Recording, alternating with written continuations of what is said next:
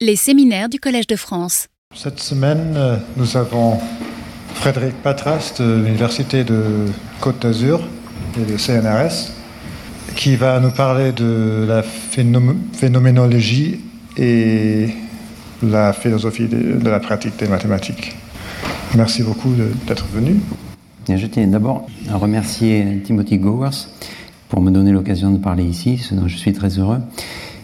J'ai voulu saisir euh, l'occasion de ce séminaire qui a priori s'adresse à la fois à des mathématiciens et des philosophes, le tout dans un lieu qui est chargé de, toute l'histoire des mathématiques et de la philosophie en France au XXe siècle, pour aborder un sujet qui me tient à cœur euh, depuis longtemps, le rôle de la phénoménologie, le rôle de la phénoménologie dans la philosophie des mathématiques, pour la philosophie des mathématiques et pour les mathématiques elles-mêmes. Trois sujets qui sont complémentaires mais un peu différents. Une des raisons qui m'ont euh, guidé dans ce choix, le choix de, ce thème-là, est que je suis profondément convaincu que l'intérêt authentique de la phénoménologie pour les mathématiques et leur philosophie est très lié à ce qui fait le sujet du séminaire, donc à la pratique mathématique, mais la pratique mathématique effective, c'est-à-dire à la façon dont nous comprenons, euh, pensons, essayons de résoudre des problèmes. J'essaierai de m'expliquer là-dessus euh, durant l'exposé et de donner quelques exemples de ce que j'entends par là. La phénoménologie, pour situer le contexte général, euh, en quelques mots, s'intéresse au rôle de la conscience dans la constitution du savoir. Une question qu'elle peut poser et qu'elle a posée, par exemple, et euh, que pensons-nous, que visons-nous exactement quand nous parlons d'ensemble, quand nous parlons de, de nombres entiers, d'espaces, de groupes, de groupes topologiques, etc. Que pensons-nous exactement, que visons-nous lorsque nous parlons d'objets mathématiques, de théorèmes, de résultats mathématiques? Elle s'intéresse typiquement à des actes de synthèse que Husserl décrit dans les méditations cartésiennes de la manière suivante des actes de synthèse qui sont des actes et des corrélats de la raison, où euh, la raison n'est pas une faculté ayant le caractère d'un fait accidentel, mais, donc dans les termes mêmes de Husserl, mais est une forme de structure universelle et essentielle de la subjectivité transcendantale en général. Donc cette idée d'universalité et de rationalité euh, sont très importantes dans la phénoménologie et sont une des raisons pour lesquelles euh, son utilisation en mathématiques a, du sens, une des nombreuses raisons.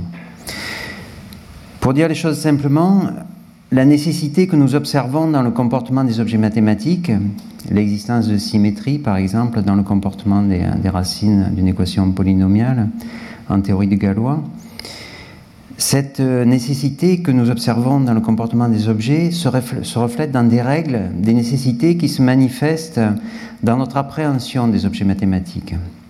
Donc dans l'exemple que j'ai donné, les polynômes et leurs racines. En particulier, de ce point de vue, la phénoménologie n'est pas une psychologie, ni quelque chose qu'on puisse naturaliser, puisque ce qui l'intéresse, ce sont plutôt les règles, les modes de constitution, dans ce qu'ils ont de structuré. Ou encore, ce qui l'intéresse, ce sont les, structures de la conscience dans son rapport aux objets. Et pour la même raison, et c'est un point important qu'on doit souligner, la phénoménologie donc n'est pas une psychologie, mais elle n'est pas non plus une forme de pragmatisme ou d'empirisme, dans la mesure où euh, il y a structurellement cette idée d'une certaine nécessité des, euh, choses, en particulier une, certaine nécessité euh, lorsqu'on pense aux mathématiques. Je vais prendre un exemple à la fois simple et qui peut être assez compliqué dans ce détail si on, va vraiment loin, l'idée de point. Si je pense en mathématicien à ce qu'est un point, ma pensée va mélanger, conjuguer, juxtaposer des idées et des intuitions très diverses. Je peux penser un point comme élément d'un espace euh, géométrique ou topologique, donc dans une perspective ensembliste, où je vois l'espace comme un ensemble de points, qui soit géométrique ou topologique.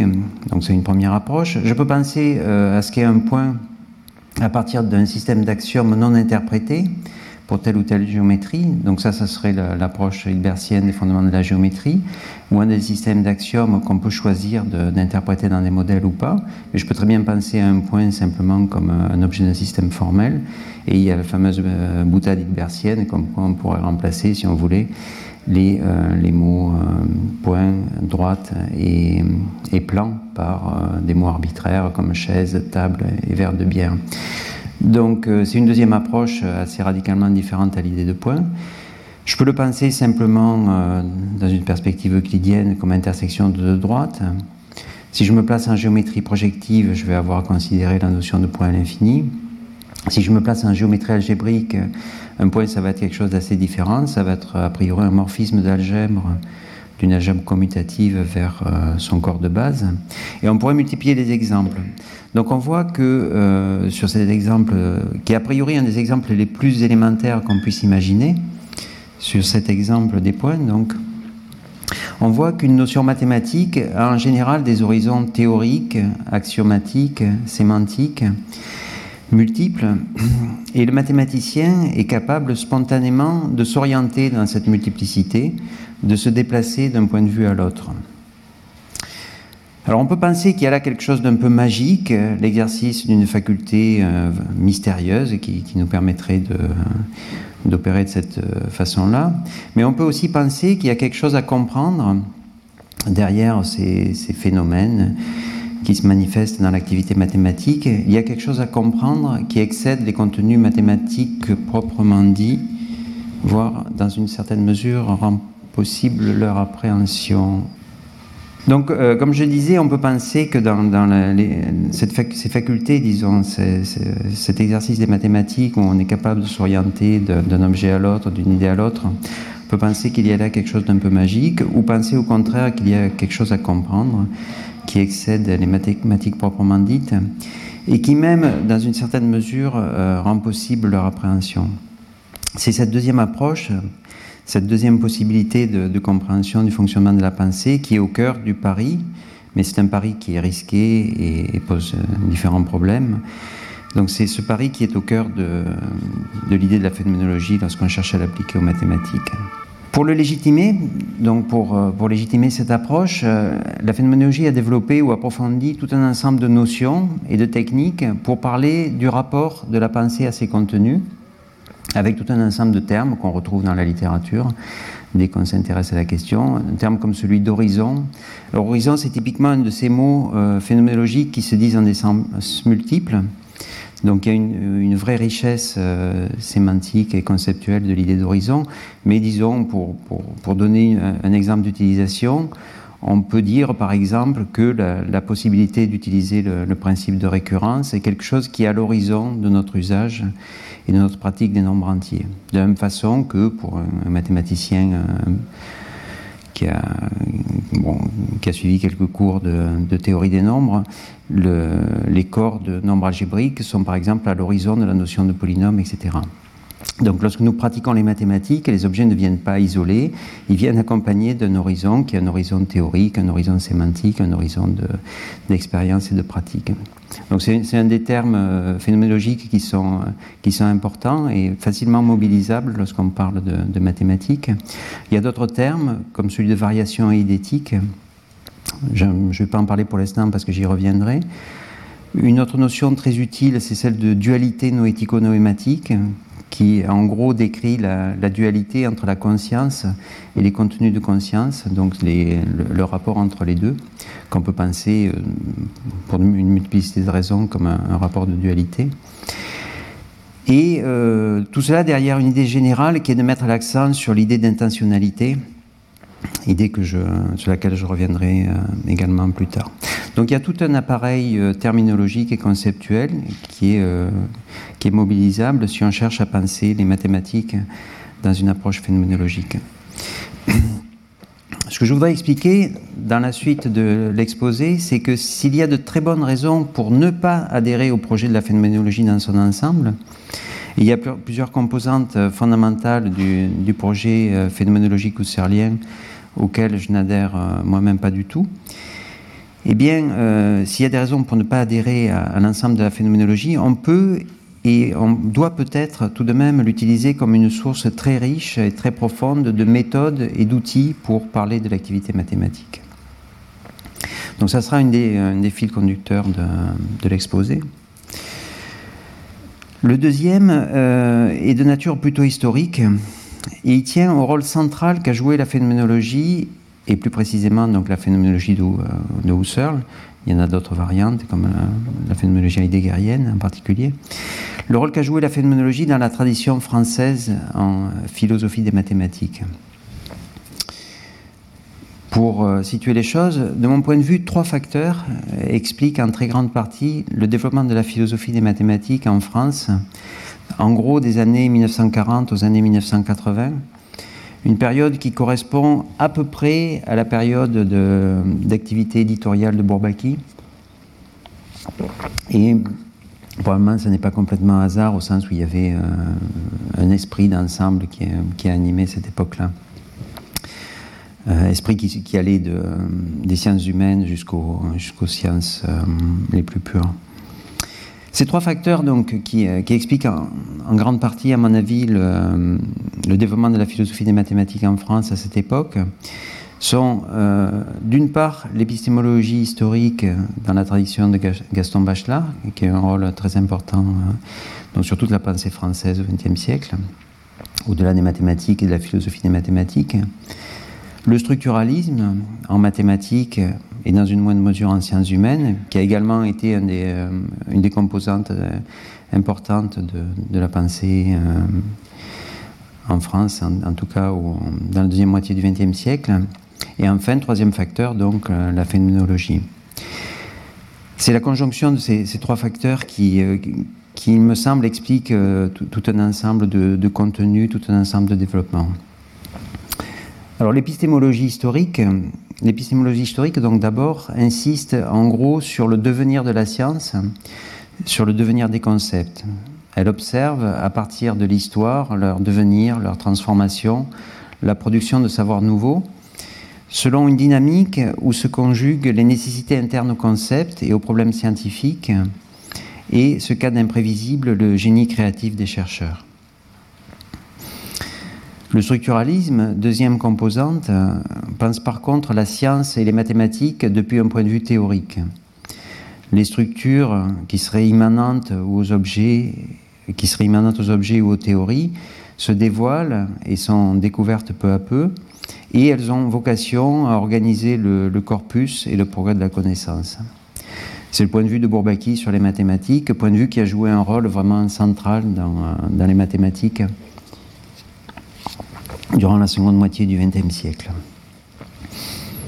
Et qui a impacté aussi évidemment la, philosophie des mathématiques.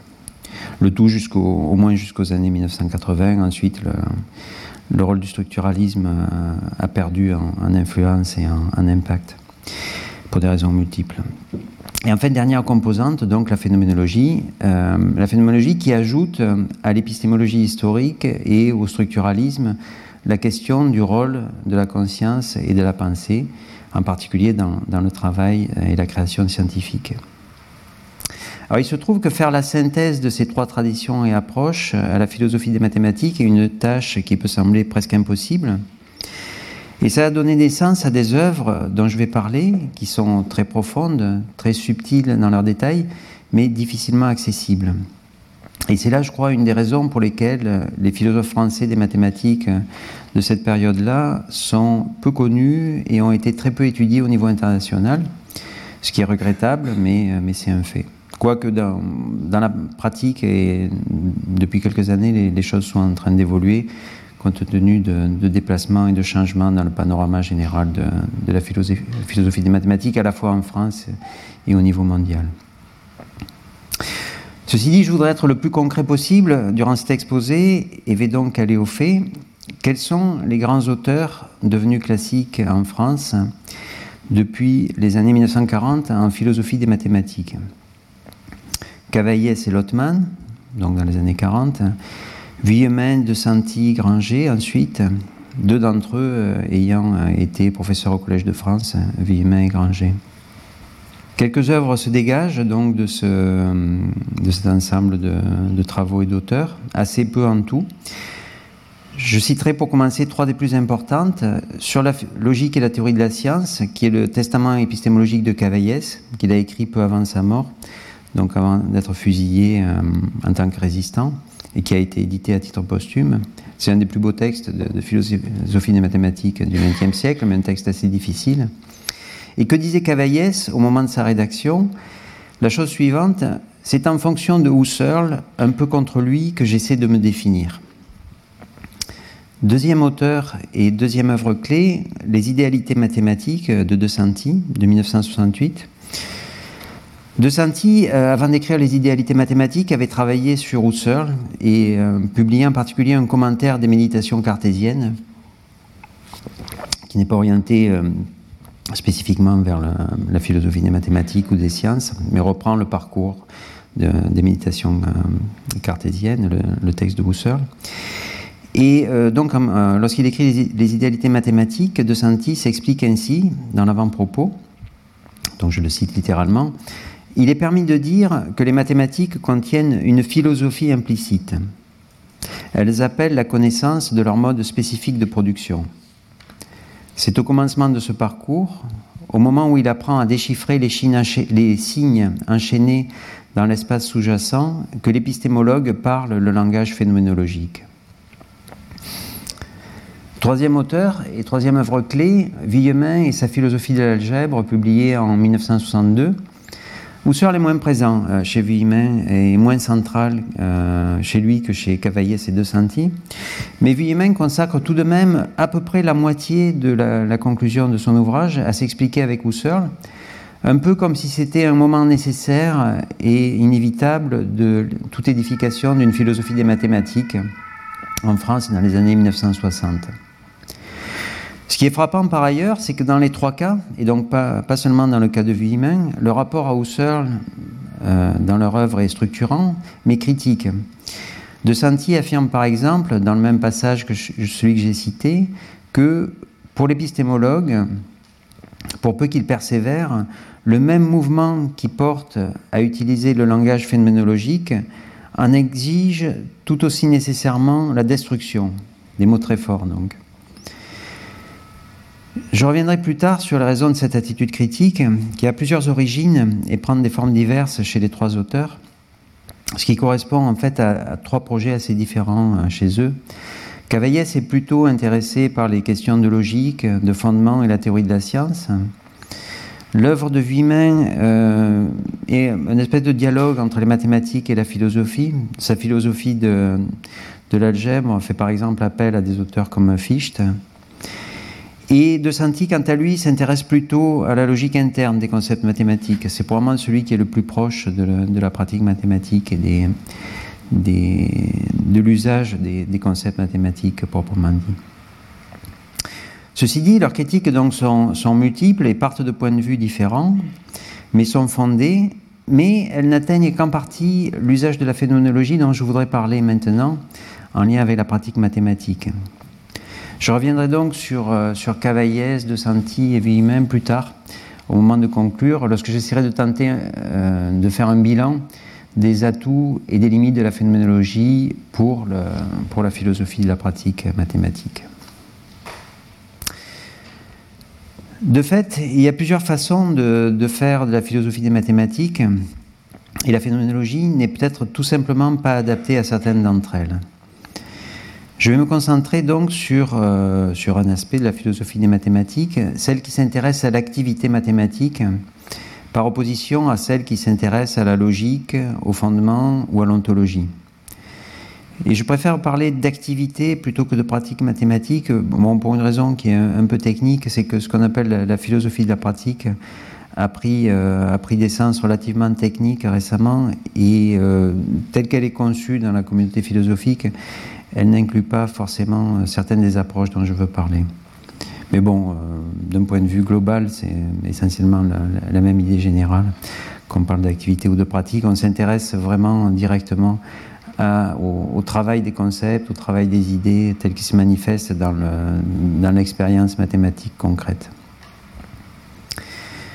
Ceci dit, il y a donc plusieurs façons de, parler de l'activité mathématique. Il y a d'abord celle externaliste du philosophe qui prend les mathématiques et parfois les mathématiciens comme objet d'étude, en étudiant par exemple l'organisation des communautés, les normes de comportement et de travail, éventuellement avec des méthodes qui viennent d'autres disciplines comme la sociologie, les neurosciences, la linguistique ou l'histoire. Avec une, deuxième possibilité d'approche externaliste qui, euh, qui renvoie aux approches qui cherchent à comprendre les mathématiques en référence à des critères de scientificité qui leur sont extérieurs.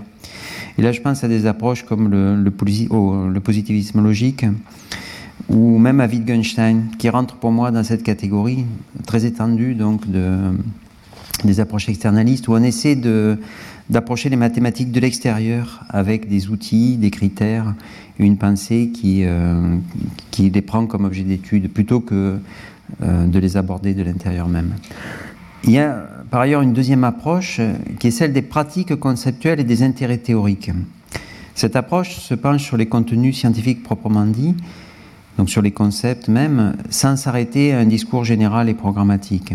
Donc au lieu de penser typiquement l'ontologie des objets mathématiques de façon abstraite, elle va s'intéresser à ce qu'est un groupe comme objet, ce qu'est euh, une fonction, etc. Donc elle, va poser le problème de, la nature, par exemple, de, l'objectivité mathématique, mais dans un contexte, dans un contexte scientifique où les objets prennent sens et euh, sont utilisés, sont mobilisés dans des théorèmes, dans des preuves, dans des théories.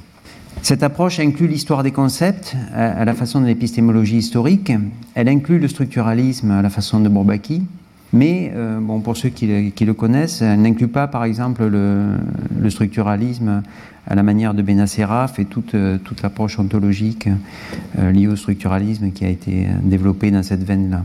Et je pense qu'on peut lui rattacher toute une partie de la tradition française. Alors peut-être pas Cavaillès qui s'intéresse plutôt à des problèmes de, fondement et des problèmes logiques, mais en tout cas euh, une grande partie de, la tradition qui commence avec Brunswick et se poursuit avec euh, Lotman, donc de Santi ou, ou C'est dans cette approche qu'on pourrait ranger aussi l'étude des évolutions contemporaines avec, par exemple, ce qui est en train de se produire actuellement, l'étude des aspects philosophiques des développements de, logiciels d'assistance de preuve, de certification d'algorithmes, voire l'utilisation d'outils d'intelligence artificielle euh, comme, euh, comme moyen d'aider euh, typiquement la, la, conception de logiciels d'assistance de preuve ou autres. Pourquoi? Parce que ce sont des approches qui obligent à se, pencher sur ce qui fait le, cœur de la, pensée mathématique, à savoir le travail des idées, des preuves et des concepts. Donc, toutes ces approches-là obligent à, penser les mathématiques de l'intérieur depuis leur, mode de production et leur logique interne. Et c'est dans cette catégorie que je rangerai aussi un des épistémologues français les plus séduisants que j'ai mentionné mais dont je n'ai pas parlé, dont je ne parlerai euh, pas en pratique, mais euh, que j'aime beaucoup, qui est Gilles Gaston Granger, avec euh, par exemple sa philosophie du style, en particulier du style mathématique, dont je crois que Paola Cantu a parlé lors de la première séance du séminaire de philosophie de la pratique mathématique cette année, ici. Donc c'est à la lumière de cette tradition, ce, mode assez spécifique de penser la philosophie des mathématiques depuis les, concepts de mathématiques même, de penser la philosophie des, mathématiques comme étude de systèmes conceptuels et comme étude des évolutions de ces systèmes, mais euh, études qui sont conduites en général a posteriori, c'est-à-dire une fois que les systèmes ont été formés, et qu'on cherche euh, à les analyser euh, donc, depuis, la structure qu'ils ont prise une fois qu'ils se sont cristallisés. C'est à la lumière de cette tradition qu'il faut essayer de comprendre, je pense, les oppositions dont j'ai parlé de l'épistémologie mathématique française à la phénoménologie. Parce que cette opposition s'est placée du point de vue de cette logique-là, qui était une logique d'étude des, concepts en questionnant euh, l'aptitude de la phénoménologie à euh, aborder ces problèmes-là avec la radicalité et la pertinence qu'il faudrait. Alors c'est d'une troisième approche possible que je voudrais parler en fait aujourd'hui, et donc qui est, un peu en décalage par rapport à, cette tradition française, même si, euh, si Husserl va, y jouer aussi un rôle essentiel une approche qui se penche sur le, travail mathématique proprement dit. C'est-à-dire sur ce qui se passe lorsque nous faisons des, mathématiques au quotidien. C'est une question qu'on peut poser sur, sur, des modes multiples. On peut ranger par exemple ce qu'on appelle le pragmatisme dans, cette catégorie. Alors, il se trouve que je connais assez mal le pragmatisme, mais c'est clairement euh, une façon possible d'envisager l'analyse philosophique du travail mathématique. On peut ranger aussi dans cette approche-là certains témoignages et certaines analyses que, des mathématiciens ont effectuées lorsqu'ils auront rendu compte de, la manière dont ils travaillaient. Bon, je reviendrai sur, euh, un ou deux exemples de, témoignages de mathématiciens qu'on peut euh, justement mobiliser, ou en tout cas qu'on peut prolonger dans, dans cette perspective-là. Euh, mais je parlerai plutôt d'une troisième façon d'aborder les choses, d'une façon un peu plus théorique, un peu plus systématique que, celle qui a été utilisée euh, par les, mathématiciens lorsqu'ils ont essayé de parler de, leur pratique et de leur travail euh, au quotidien. Alors pour, essayer de donner un contenu, de fixer un petit peu ce que les, problèmes, le type de problème que j'ai en tête, je vais donner un exemple concret. Alors évidemment, ça donnera simplement une vision très, très parcellaire, hein, très limité de, l'ensemble des problèmes qui se posent. Mais ça permettra de, fixer un tout petit peu les idées et de, de laisser comprendre le type de, questionnement qu'on peut avoir lorsqu'on cherche à comprendre la façon dont on fait vraiment des mathématiques au quotidien. Je vais prendre un exemple qui est un exemple qui est, qui est très simple, mais que probablement la plupart d'entre vous ne connaît pas, et qui donc a, le mérite d'être euh, dans sa nouveauté, d'être quelque chose qu'on peut rattacher peut-être un peu moins facilement à des choses déjà connues que d'autres exemples. C'est celui de, ce qu'on appelle les partitions non croisées. Alors je le, reprendrai euh, de plusieurs manières au cours de l'exposé. Donc l'idée est très simple, vous allez voir, mais c'est une idée très riche. L'idée est la suivante. Si j'ai une partition d'un ensemble d'entiers, en général on prend un ensemble initial d'entiers, donc imaginons que je prenne 1, 3, 5, 2, 6, 4.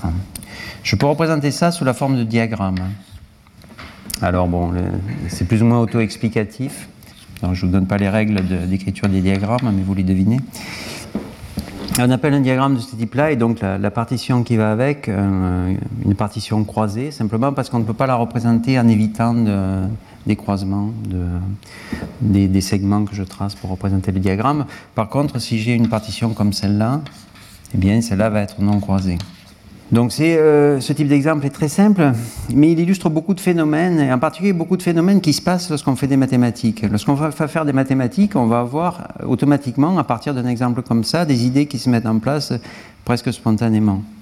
Et il y a, des processus qui vont, euh, qui vont se déployer à partir de, des intuitions euh, qui, se, qui se mettent en place, donc, et à partir des manipulations que je peux faire en essayant de comprendre exactement euh, ben, quelle flexibilité il y a en fait dans l'utilisation de, ce type d'objet. Donc typiquement une question qui se pose dès qu'on dès fait un dessin comme ça ou dès, qu'on introduit une notion comme ça, c'est euh, c'est un exemple de question parmi d'autres, mais comment est-ce qu'on axiomatise une notion comme ça? Si j'en ai l'idée, j'en ai l'intuition, mais je cherche à donner une définition formelle, euh, qu'est-ce que je fais exactement? Alors il y, a, un choix de style, par exemple, je, peux imaginer plusieurs approches à l'axiomatisation, mais si je décide de le faire dans ce que je vais appeler un style euh, ensembliste, disons dans le style de la théorie des ensembles, bien si je, si je réfléchis un petit peu, je vais aboutir à la définition, une des définitions standards, qui est qu'une partition est non croisée si et seulement si, il n'existe pas deux blocs disjoints BI et BJ de la partition avec A plus petit que B, plus petit que C, plus petit que D, avec A et C dans BI et B et D dans euh, BJ. Donc c'est une axiomatisation possible de, la notion de, partition non croisée. Et le type de questions qu'on a envie de se poser, c'est, bah, ça on le fait presque spontanément, mais qu'est-ce qui se passe exactement? Euh, Qu'est-ce qui se passe dans le cerveau? Quelles sont les, facultés cognitives que je mets en œuvre exactement lorsque, lorsque je fais ça?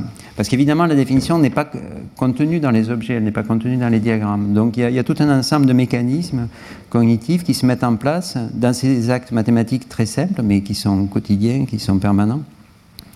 Et euh, c'est la logique en fait de, ces constructions, la logique de ces actes qu'on aimerait comprendre. Donc c'est typiquement le genre de problème qu'on peut essayer de poser du point de vue de, l'activité mathématique. Et si on les pose d'un point de vue phénoménologique, on va s'intéresser non pas à décrire euh, ce qui se passe psychologiquement, mais plutôt à comprendre les règles en fait qui permettent à ces processus de, de découverte, d'axiomatisation de se mettre en place. Alors qu'est-ce qui se passe exactement donc dans, une, dans une situation mathématique de ce type-là? Si je cherche à analyser, bon, commencer à analyser ce qui se passe, il y a, il y a plusieurs moments d'analyse possibles. Le premier, c'est de remarquer que nous détectons d'abord dans les objets mathématiques des formes, des phénomènes typiques et des nécessités. Et ce qu'il faut bien comprendre, et c'est vraiment un point essentiel si on, cherche à aborder l'activité mathématique du, du, point de vue donc, que j'essaie de défendre, c'est que ces nécessités, euh, ces nécessités qu'on détecte, euh, se, manifestent à deux niveaux. Il y a des nécessités qui sont internes aux choses mêmes, et c'est d'une certaine manière ces nécessités qui vont structurer, par exemple, la, forme finale du système d'axiomes que je vais construire. Mais également, euh, il y a également et d'une certaine manière, euh, elles, sont premières en, termes temporels et en termes génétiques. Il y a également des nécessités qui se mettent en place dans notre perception, dans notre intuition des choses mathématiques. Et en fait, c'est ces nécessités-là qui vont guider euh, le, le, processus d'axiomatisation, puisque c'est notre, notre compréhension des choses qui va servir de guide et qui va permettre de, de cristalliser la, la compréhension des nécessités qui, elles, sont internes aux objets. Ce, cette idée-là est typique donc de ce qu'on appelle la dualité noético-noématique, donc le, fait qu'à chaque moment, lorsqu'on cherche à penser les, mathématiques telles qu'elles se font, il y a deux niveaux, qui est le niveau de, l'activité de la conscience et le niveau des objets et de tout ce qui, euh, ce qui relève de la logique interne aux objets. Une autre remarque, c'est que même si on s'intéresse à des cas particuliers, donc même si on s'intéresse à un exemple comme celui que je viens de donner, on voit tout de suite que les mécanismes cognitifs qui, qui vont nous permettre de passer d'une représentation graphique, donc dans, cet exemple-là, à la caractérisation axiomatique d'une famille de partitions, relèvent de toute évidence de processus qui sont beaucoup plus généraux et génériques que leur instantiation euh, dans tel ou tel contexte. Donc, je pense qu'il est, est, intuitivement, en tout cas, assez clair que ce que je viens de décrire est, implique tout un ensemble de, phénomènes qui vont relever de, mécanismes très généraux.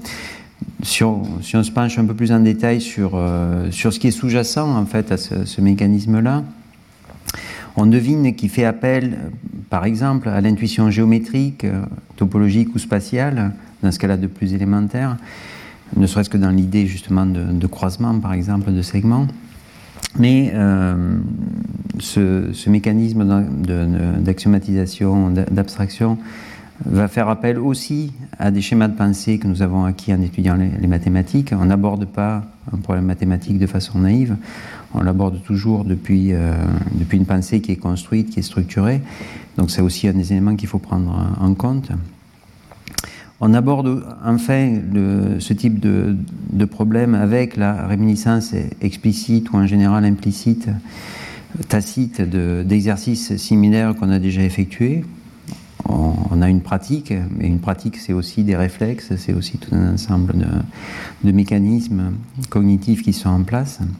Et euh, derrière tout ça, donc, il y a tout un ensemble de, de mécanismes généraux et universels qui relèvent de plusieurs ordres, mais qui relèvent aussi des, euh, concepts mathématiques euh, ordinaires. Dans ce cas-là, par, euh, exemple, l'idée d'ordre va être importante dans l'idée des, partitions non croisées.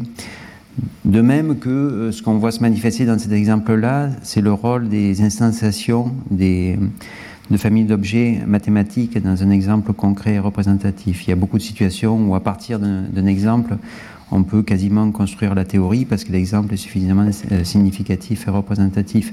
Mais lorsque je fais ce processus d'abstraction, bah, il faut que, il que j'ai euh, construit à gauche quelque chose qui soit suffisamment générique et suffisamment représentatif pour justement me donner accès à la généralité, ce qui n'est pas évident.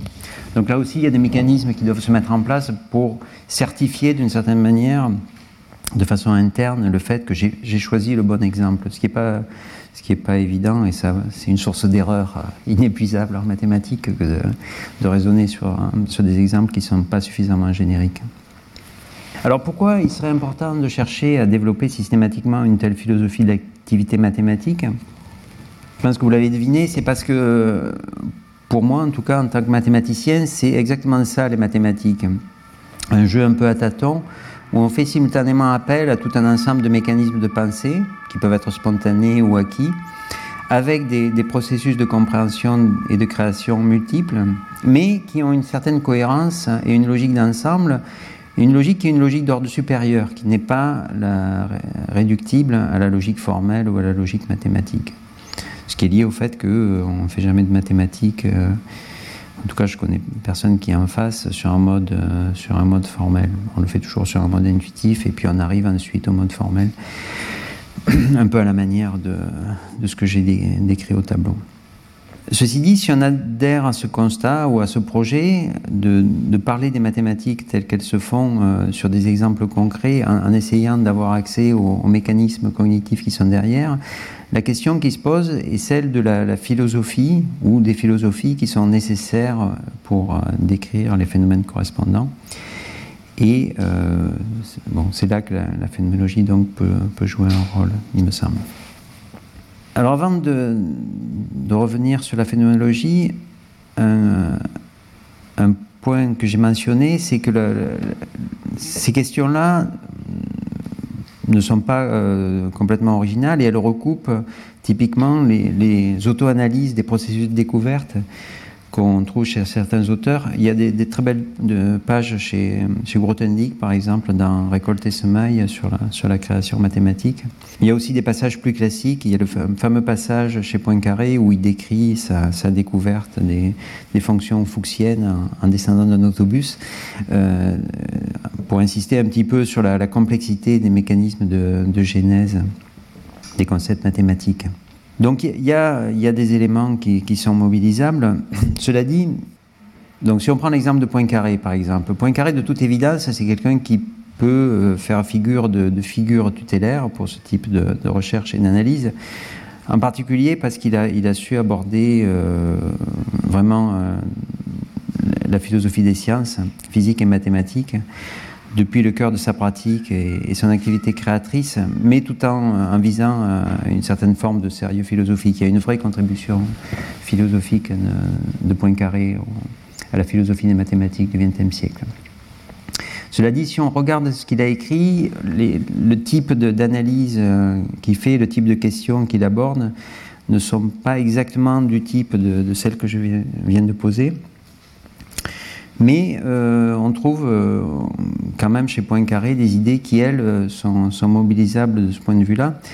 Et typiquement, quelque chose qui m'a semblé intéressant en réfléchissant justement à la façon dont on pouvait utiliser des auteurs classiques pour aborder ces problèmes-là, une idée qui me, semble intéressante chez Poincaré, plus donc que ces descriptions, ces, ces analyses psychologiques, ça pourrait être par exemple ces thèses sur le nombre et l'induction, avec l'idée qu'il a défendue, donc contre les, les logicistes en particulier, l'idée qu'il a défendue que les idées de nombre, par exemple, et de, de récurrence, d'induction, sont des idées qui sont originaires euh, pour la pensée mathématique et antérieures à toute formalisation possible. Pourquoi antérieures? Parce qu'elles sont des, conditions de possibilité, au fond, de la formalisation. Si on n'a pas déjà l'idée euh, quelque part qu'il euh, n'y a pas de mathématiques possible sans la, succession des étapes d'un raisonnement, on ne peut pas faire de mathématiques. Donc l'idée d'ordre, de, succession et, euh, ce qui va avec l'idée de, la succession des, entiers naturels est préalable aux mathématiques. Donc on, ne peut pas penser le, nombre typiquement à partir de, sa formalisation en théorie des ensembles ou de quelque autre manière que ce soit pour Poincaré, simplement parce que ça fait partie des idées primitives dont on a besoin dès le départ pour, construire les mathématiques. Alors supposons qu'on prenne au sérieux cet exemple et l'idée que l'induction, la, récurrence sont des mécanismes cognitifs originaires, comment euh, peut-on essayer de les analyser? Là aussi, je vais essayer de, de travailler sur, sur des exemples pour, euh, pour esquisser quelques, quelques idées et quelques méthodes. Bien sûr, on se pose ce problème de, de comprendre l'induction du point de vue vraiment de la, de la pratique mathématique. On peut, euh, on peut se poser tout un ensemble de questions, mais on peut demander par exemple comment l'intuition, alors sous sa, forme simple ou sous des formes plus avancées comme l'induction transfinie, on peut se demander comment euh, l'induction est mobilisable dans l'intuition, c'est-à-dire ce qui va nous permettre au fond d'avoir un accès intuitif à l'idée d'intuition? Dans cette direction-là, il, y a des travaux qui existent. Un, logicien et philosophe des sciences que certains d'entre vous connaissent probablement, Giuseppe Longo, qui travaille à, Paris, euh, pas loin d'ici, à, l'école normale. Eh bien, Giuseppe Longo soutient par exemple que ce qui rend possible cette mobilisation donc de de l'idée de récurrence dans l'intuition, eh bien, ce qui la rend possible, c'est notre compréhension euh, originaire et primordiale de la droite ordonnée. Donc le fait que nous sommes capables de nous représenter au fond euh, la succession des entiers, voire des, euh, des ordres plus complexes comme ceux qui apparaissent dans l'induction transfinie, nous sommes capables de nous les représenter géométriquement, et ça en lien avec tout un ensemble d'expériences que nous faisons du monde, de l'espace. Alors ce type de thèse-là est, intéressant d'un point de vue phénoménologique parce qu'il fait écho à une des thèses récurrentes de la philosophie de Husserl, qui est la possibilité de reconduire les mathématiques, aussi sophistiquées soient-elles, c'est une thèse husserlienne, à des intuitions originaires. Donc dans ce cas-là, à l'intuition originaire de l'espace et, peut-être aussi l'intuition originaire du temps, un peu comme euh, Kant le faisait euh, à son époque en reconduisant systématiquement euh, tout l'ensemble des mathématiques à notre intuition de l'espace et du temps. Alors évidemment, c'est quelque chose qu'on ne peut plus soutenir aujourd'hui sous cette forme-là, les thèses kantiennes, mais il y a quand même un fond d'idées qui est, intéressant et qui est utilisable pour penser la pratique mathématique. Le fait qu'il y a tout un ensemble d'intuitions qui sont euh, reconductibles à des expériences originaires que nous faisons, y compris dans la vie quotidienne. Donc ça, c'est un exemple d'approche possible où à l'idée d'induction. De façon un peu différente, on pourrait essayer de les comprendre par ce qu'on appelle la méthode de variation eidétique, euh, c'est-à-dire le fait de faire subir un concept des variations pour mieux en comprendre la, teneur à la lumière de ces variations. Donc si je, si je donne un exemple de, de ce qu'on peut faire dans cette direction-là, je peux me demander par exemple ce qui se passe ou ce qui se passerait si je substituais dans l'idée d'intuition aux, entiers, donc vu comme un ensemble totalement ordonné, euh, un ensemble fini partiellement ordonné. Donc il y a, des exemples euh, de, situations où, on va raisonner avec des schémas qui sont essentiellement des schémas de type inductif sur des ensembles partiellement ordonnés. Et c'est typiquement le, ce genre d'éléments qu'on peut essayer de, prendre en compte ensuite pour revenir sur l'idée d'induction classique, voir ce qu'elle mobilise.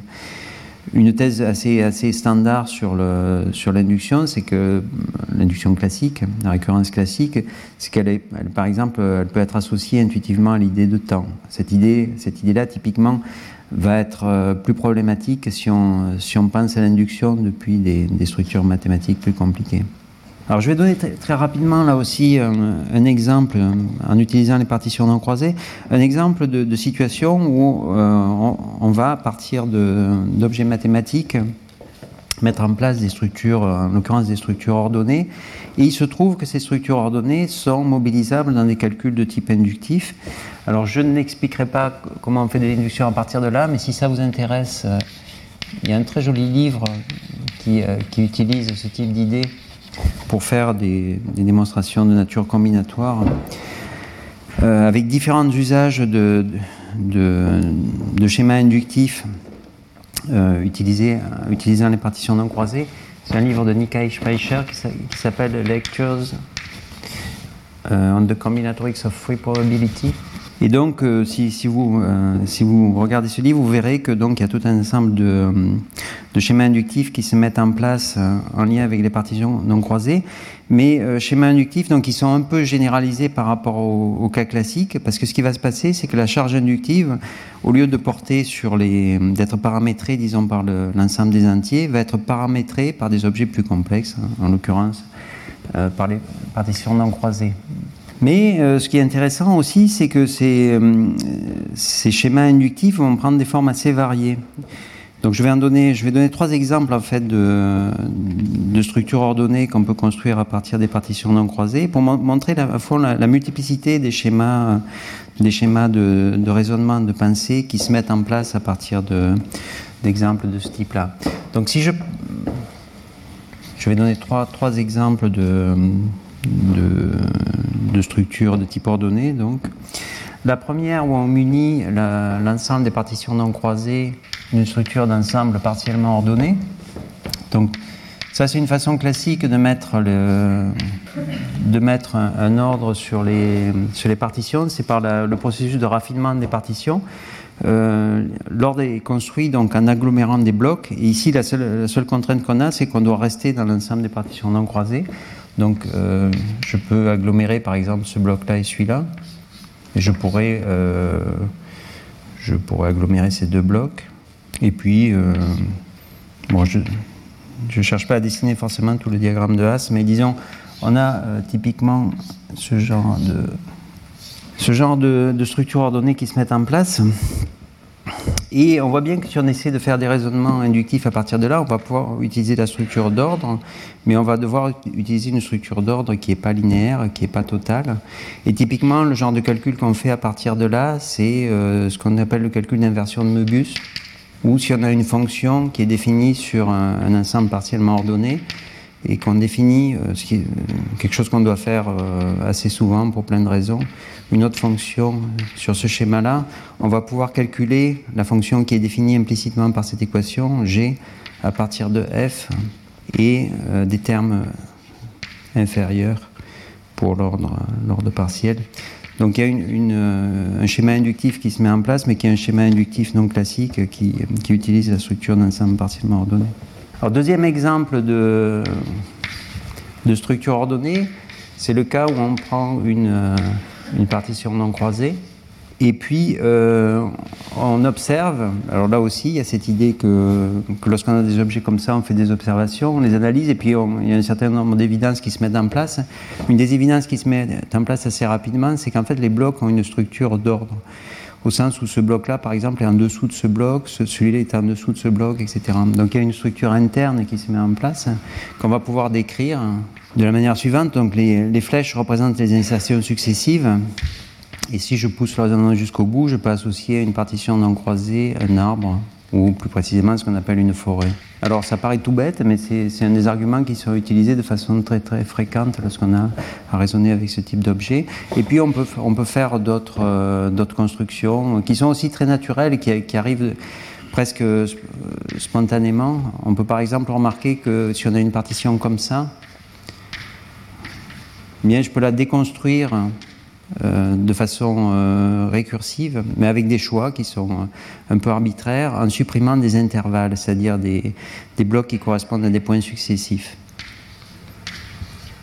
Et donc, comme ça, récursivement, je peux supprimer des blocs de manière à arriver à la partition vide. Et on imagine bien, là aussi, qu'à nouveau, il y a des schémas inductifs qui peuvent se mettre en place, des arguments euh, de récurrence si on cherche à donner des preuves. Et c'est ce qui se passe en pratique. C'est-à-dire ces, ces observations relativement simples, relativement élémentaires, elles sont vraiment très utiles quand on doit travailler ensuite avec ces objets-là, y compris dans des raisonnements relativement sur, des, sur des phénomènes, disons, relativement complexes, on va faire appel à ces intuitions un peu fondamentales. Et là aussi, donc on peut poser euh, tout un ensemble de questions. On peut reposer les questions que j'avais posées tout à l'heure, au sens où quand je décris un phénomène comme ça, qu'est-ce qui se passe exactement? Qu'est-ce qui me permet d'abord d'avoir euh, cette, construction presque spontanée d'ordre à partir d'objets relativement élémentaires? Mais qu'est-ce qui va permettre aussi ensuite de, connecter ces idées-là à l'idée de, de, schéma inductif, de preuve inductive, de calcul inductif? Comment est-ce que ces, phénomènes-là s'organisent? Donc l'idée est, toujours la même, c'est que chaque fois qu'on se penche sur, des phénomènes de ce type-là, on voit des choses apparaître. Ce que j'ai cherché à montrer euh, avec ce deuxième exemple, c'est que on peut travailler au niveau des objets, c'est ce que j'ai fait au début. Donc, euh, je suis parti partition non croisée, j'ai essayé de comprendre de montrer comment il y avait des, phénomènes qui se, qui se, mettent en place. On peut aussi partir de problèmes généraux. Qu'est-ce que c'est qu'un raisonnement par induction? Comment est-ce que ça fonctionne, le raisonnement par induction? Quel est le type d'intuition auquel on fait appel, de mécanisme auquel on fait appel? Et là, il y a cette idée que des méthodes comme la méthode de variation idétique, c'est-à-dire où, on varie en fait un petit peu les, données du problème par rapport à la situation classique, le fait de d'utiliser des méthodes de variation de ce type-là, ça va permettre de mieux cerner au fond le, phénomène fondamental. On peut le faire pour l'induction, mais on pourrait le faire pour l'étude de, tout un ensemble de problèmes classiques, le continu, l'infini avec cette idée que systématiquement, c'est en, faisant varier euh, le, les schémas d'utilisation des concepts et la définition même des concepts qu'on va pouvoir accéder à, l'idée sous-jacente, par opposition aux, approches logiques où on essaierait de, cerner un concept en lui donnant une forme, rigide et définitive. Donc on est à, l'opposé de ce point de vue-là de, schéma logique où on cherche à capturer une fois pour toutes un concept. Au contraire, on essaie dans, l'étude de ses variations, de, son utilisation dans des, dans des preuves, dans, des, schémas intuitifs, on essaie de comprendre sa, nature profonde. pour ça, d'ailleurs, euh, j'avais envisagé un moment de. c'est pour ça que je l'ai mentionné aussi, j'avais envisagé de, citer Grothendieck, y a de, très belles idées là-dessus, sur le fait que qu'au fond, euh, un des problèmes fondamentaux de, la pensée mathématique, c'est la compréhension de, certaines idées originaires, comme l'idée de continu par exemple. Qu'on ne réfléchit pas suffisamment au, fait qu'il y a tout un ensemble d'idées qu'on utilise de façon quotidienne, puis qu'en fait ce sont des idées qui sont structurellement problématiques et très riches. Alors quel est le rôle que, peut jouer la phénoménologie dans, euh, tout ça? Donc d'un côté, elle apporte euh, une méthode et des outils pour interroger les, les, concepts et les objets. Donc il y a des notions comme celle d'horizon qu'on peut utiliser, il y a celle de variation idétique qui est intéressante il y a tout un ensemble de, notions qui permettent de parler de l'intuition ou de la signification de façon assez rigoureuse. C'est quelque chose d'assez difficile lorsqu'en mathématicien on essaie de, rendre compte au fond de, de, ces intuitions. Et une des raisons pour lesquelles c'est difficile, c'est simplement qu'on n'a pas nécessairement le langage pour le faire. Et justement, la phénoménologie apporte euh, en partie au moins ce langage-là. Et, euh, cette, composante linguistique, donc, je pense, extrêmement importante. C'est elle qui permet de, parler des vécus de conscience, de parler de, ce qui se passe lorsque je vise un concept, lorsque je vise un objet dans, l'expérience du travail mathématique. Donc c'est la, deuxième composante de, son apport, c'est qu'elle elle permet de de dégager au fond de l'expérience mathématique un contenu philosophique et aller au-delà de ce qui serait la, simple description mathématique du phénomène. Donc deux, apports, l'apport euh, méthodologique avec un certain nombre de techniques et puis l'apport euh, linguistique, analytique qui permet de parler des choses, ce qui est, ce qui est aussi très important.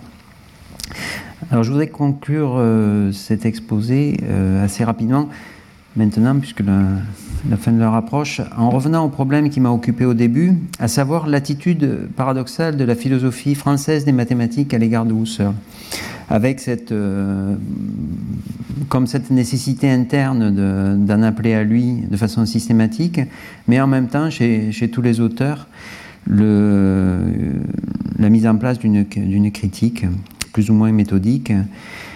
Alors pourquoi, pourquoi, pourquoi cette, euh, cette espèce de schizophrénie euh, le, dans la littérature?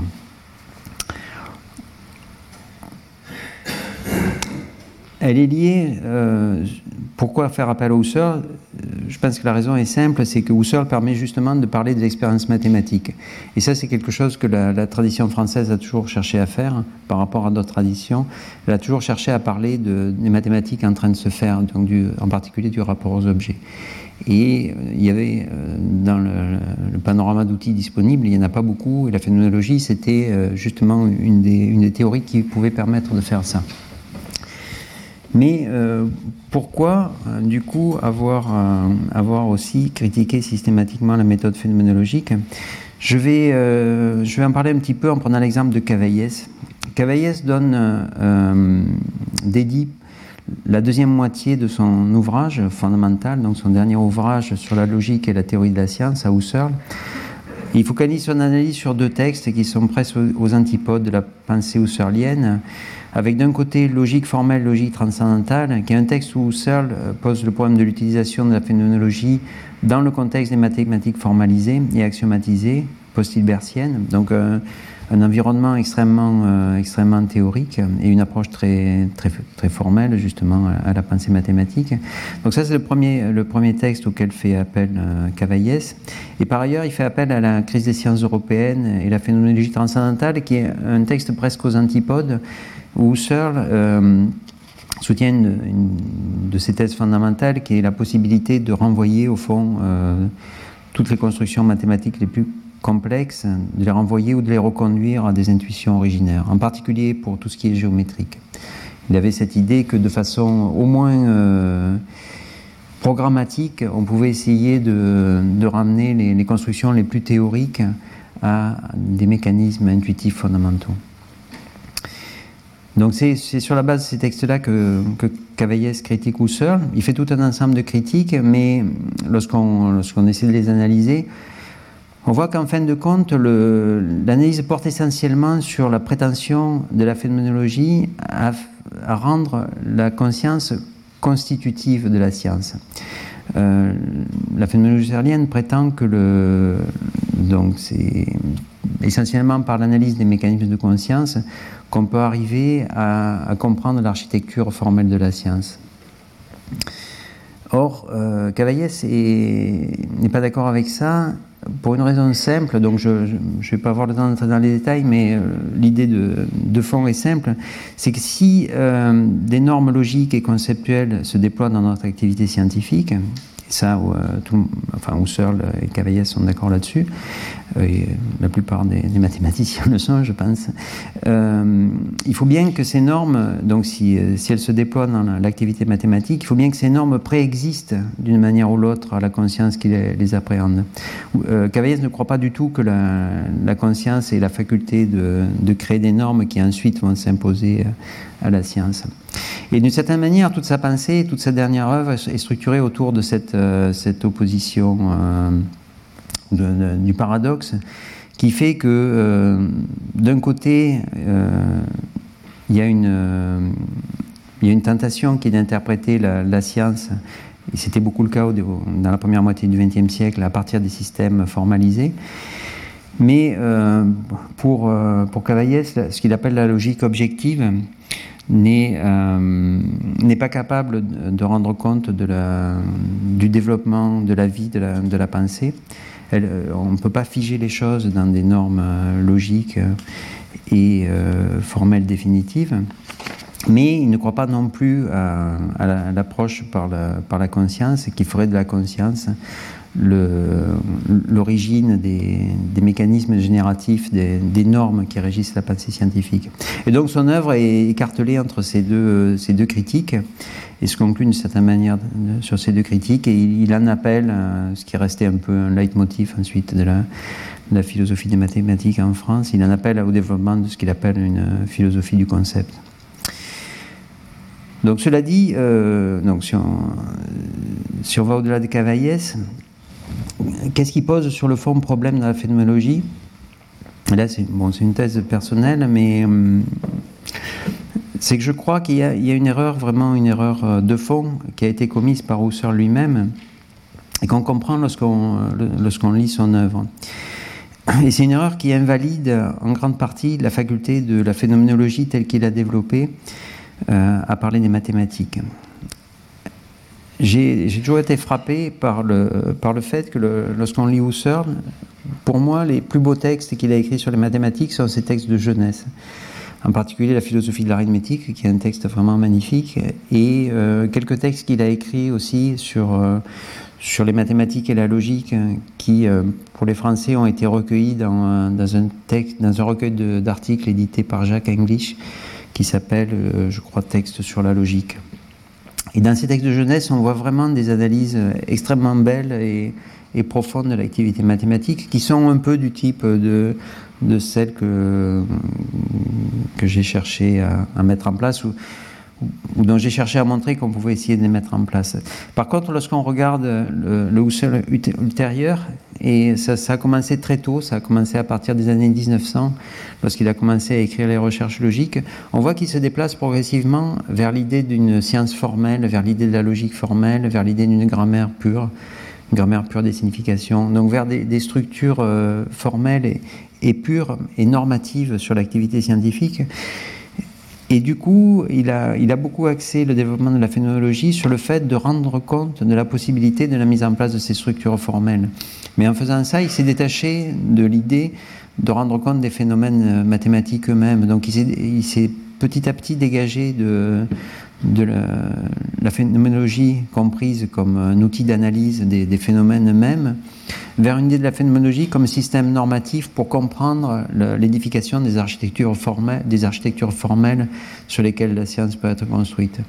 Et je pense que c'est cette erreur-là qui, d'une certaine manière, a, rendu la phénoménologie relativement euh, incapable de décrire un certain type de, de phénomènes mathématiques, en particulier la création, le mouvement de la pensée. Et c'est sur ce fond-là, je pense qu'il faut comprendre aussi les critiques qui ont pu être adressées par la, par la tradition française, qui était euh, très attachée à, la vie des concepts, pour des raisons qui tiennent en partie justement à l'idée de l'épistémologie historique, cette idée de voir la naissance, la, vie des concepts, leur, auto-organisation, les comprendre. Donc je voudrais conclure là-dessus, sur l'idée que, pense qu'il y a tout un ensemble de techniques dans la phénoménologie qui sont extrêmement intéressantes pour parler des mathématiques. Il y a peu de théories alternatives disponibles pour le faire si on cherche vraiment à parler du rapport de la, conscience au contenu. Mais à côté de ça, il ne faut pas sous-estimer quelques, problèmes qui se posent. En particulier, il ne faut pas avoir un jugement trop monolithique sur la Husserlienne, parce que si on se focalise sur le Husserl de la maturité, effectivement, il y a, des problèmes qui apparaissent qui sont liés au fait qu'il a, il a poussé la phénoménologie beaucoup trop en direction de, la pensée formelle, ce qui l'a éloigné de, de, la pratique mathématique, donc, qui fait l'objet de ce séminaire. Retrouvez tous les contenus du Collège de France sur www.colège-2-france.fr.